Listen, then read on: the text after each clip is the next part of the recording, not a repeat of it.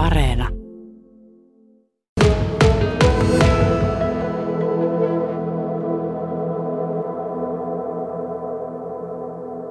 Ihan ensimmäisenä mua kiinnostaa kysyä tästä jätteen määrästä, koska koko tämän epäilyrikoksen tutkimuksen ajan niin on vähän niin kuin epäselvyyttä ja hämmennystä tästä jätteen määrästä.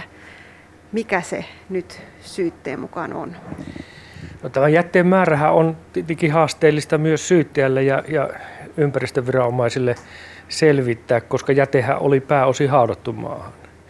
Eli, eli se, että se olisi kokonaan saatu selvitettyä jo, jo ensimmäisten tarkastuksen aikana, olisi vaatinut tietenkin, että olisi, olisi kaivinkoneella kaivettu kaikki jäte sieltä pois ja, ja yksinkertaisesti niin, niin mitattu se, mutta tietenkin resurssit on aina rajalliset ja jäte joudutaan arvioimaan. Eli se on, se on mitattu vakiintuneita käytäntöjä käyttäen tämmöisellä keilausmenetelmällä, on verrattu karttoihin, korkeuskäyriin ja, ja tehty koekuoppia ja niistä on saatu sitten näytteitä, niin pystytty arvioimaan ö, kuutiomäärä, mitä jätteitä on ja minkä laatusta.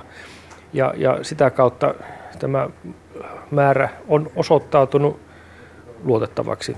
Aikaisemmissakin vastaavan tyylissä tapauksissa niin, niin lopputulos on ollut se, että, että tämä menetelmä on varsin tarkka.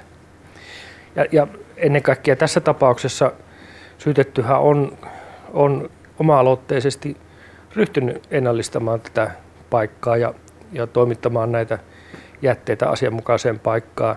Ja kun verrataan näitä määriä, mitä hän on sieltä poistanut, niin ei ne ö, suuresti poikkea niistä määristä, mitä on silloin aikoinaan arvioitu.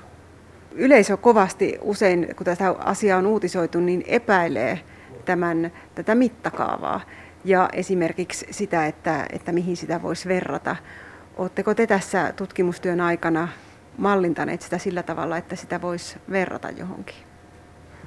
No, nyt puhutaan kuitenkin reilusta 2000 kuutiosta.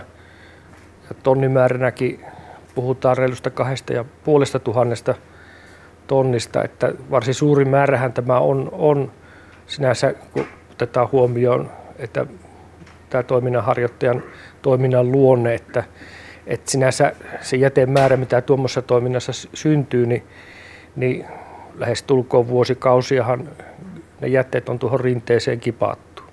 Onko tämä poikkeuksellinen, tämä määrä? Valitettavasti ei. Että tämän tyyppisiä eri puolilla Suomea aina silloin tällöin paljastuu ja kyse on, on vähän erityyppistä jätteistä, mutta sinänsä tämän suuruusluokan jätekasoja kyllä paljastuu.